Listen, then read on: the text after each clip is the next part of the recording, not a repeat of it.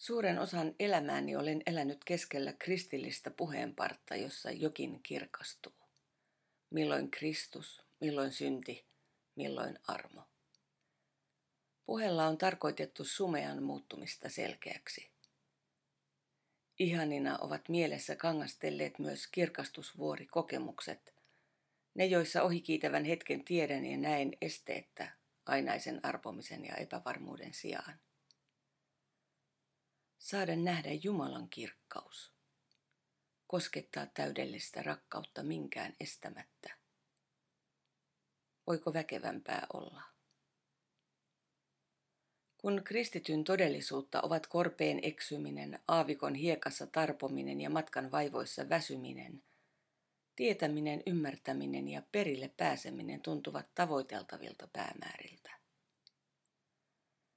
Elämästä on tulevinaan helpompaa, kun osaa tarkkaan määrittää, mitä Jumala mistäkin on mieltä ja miten mikäkin asia on ratkaistava.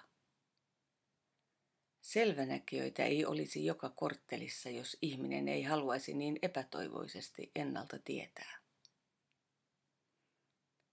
Vasta kokemus opettaa, miten autuasta on tietämättömyyden sumu. Kun en ymmärrä, minun on pakko luottaa. Kun en tiedä, minun on pakko hyväksyä likiarvo. Kun en näe, muut aistini ovat herkimmillään. Kuulen sumutorven kutsuvan äänen, aprikoin suuntaa uteliaana, hätäilemättä. Jalkapohjani tunnistaa tien. Missä pensas palaa, siellä se sanoo, älä tule lähemmäksi.